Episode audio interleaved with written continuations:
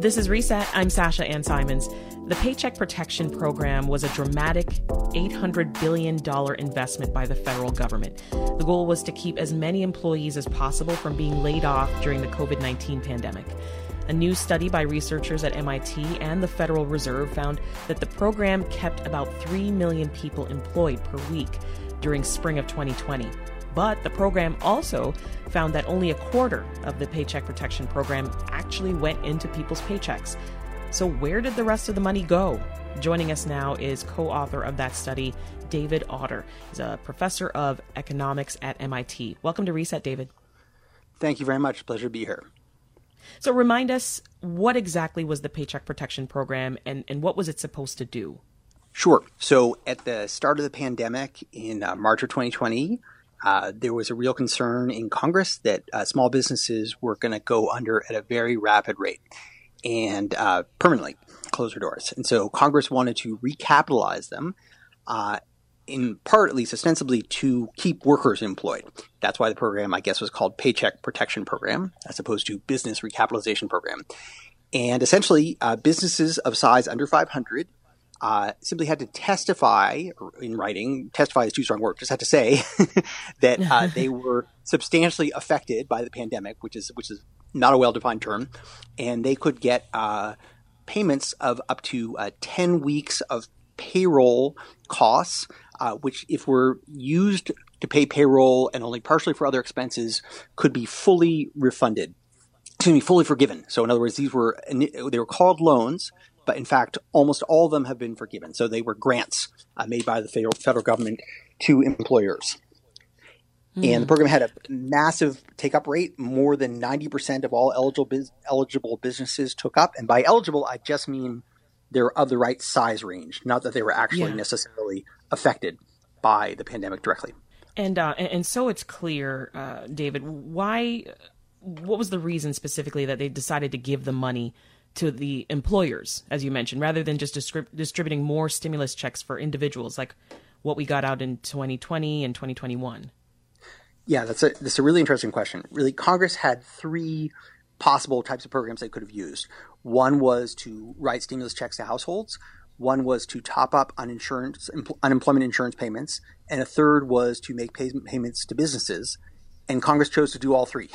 fact, each of those programs was on the order of you know seven to eight hundred billion dollars. They were absolutely enormous. Each one of them as large as the um, the rescue program enacted after the start of the Great Recession. So uh, Congress, you, went for the full menu, and they had very different properties.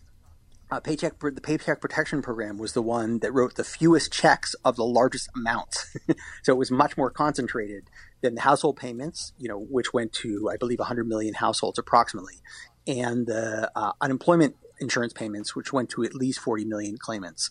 Um, you know, this there were only four and a half million PPP checks written uh, in 2020. So that means yeah. they were written for big amounts of money. right, right. Um, so would you then say that the program was successful?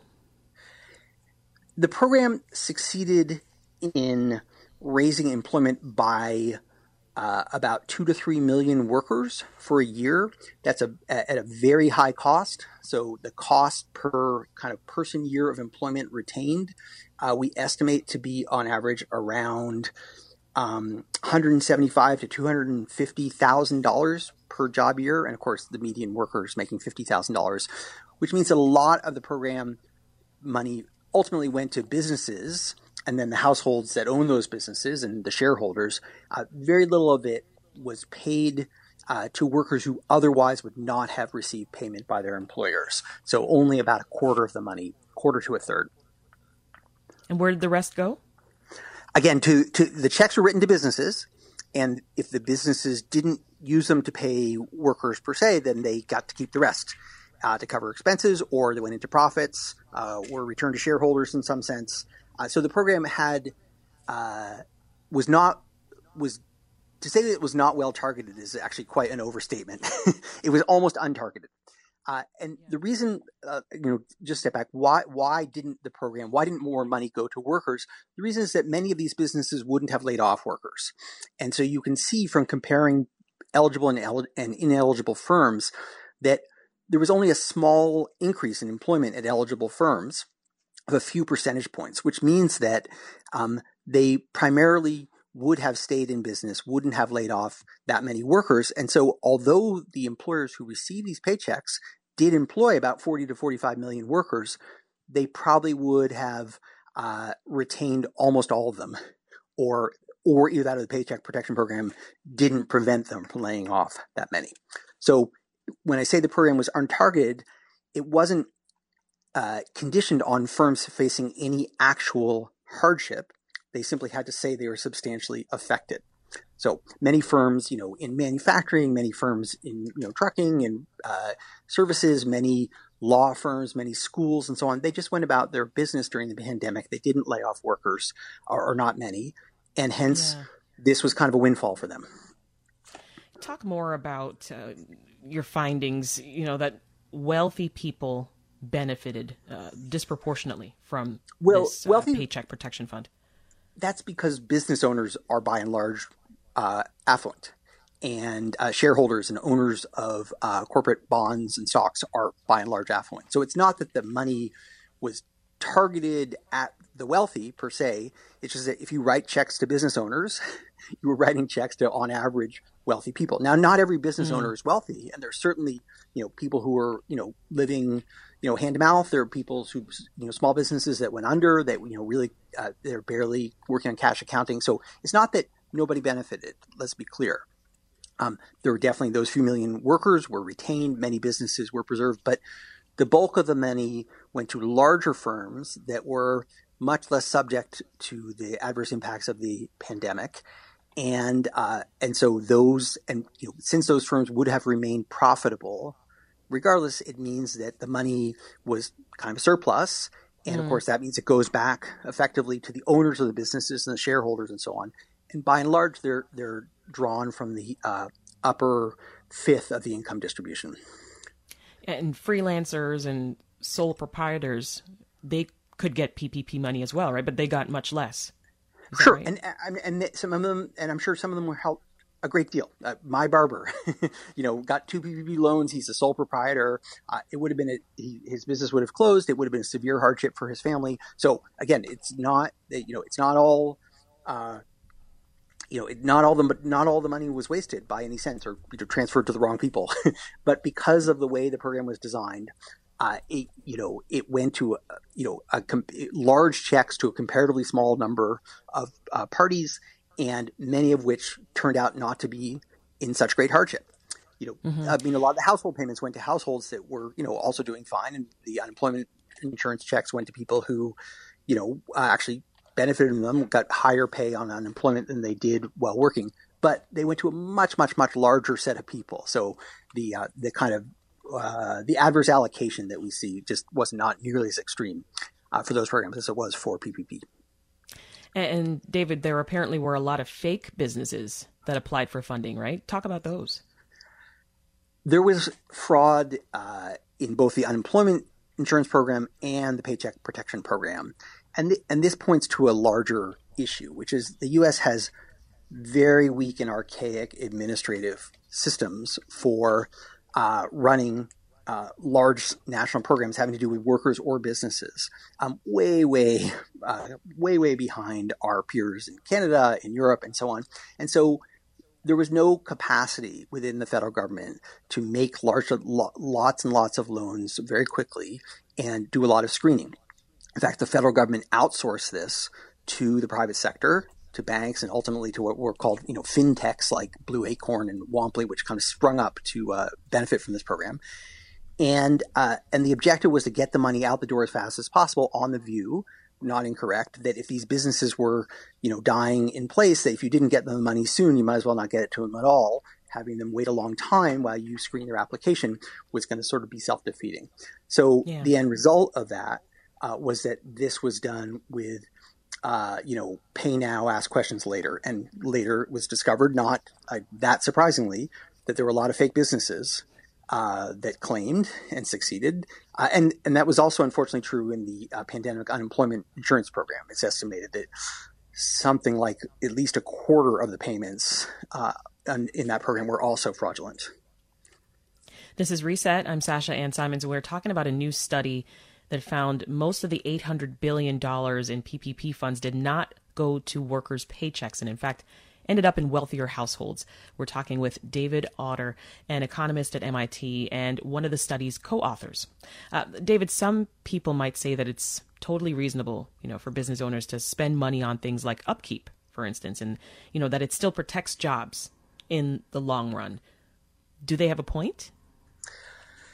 You know, payroll is not the only expense of businesses, so that that is absolutely correct. They, they have to pay their suppliers, they have to pay uh, the you know the real estate uh, owners from whom they rent, and so on.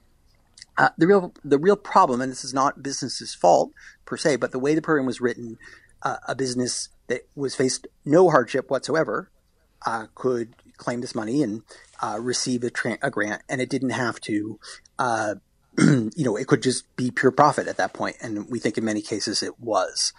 Um, additionally, the way the program was rules were relaxed after it was implemented, even many businesses that didn't actually use the money to retain workers could still uh, keep it without paying back, as long as they could, uh, you know, testify that they'd either reemployed most people at the end of the year, at least, you know, or that for some other reason because of the pandemic, uh, they were unable to maintain employment. For example, hotels could say, "Well, we couldn't we couldn't keep our workers because we weren't allowed to operate.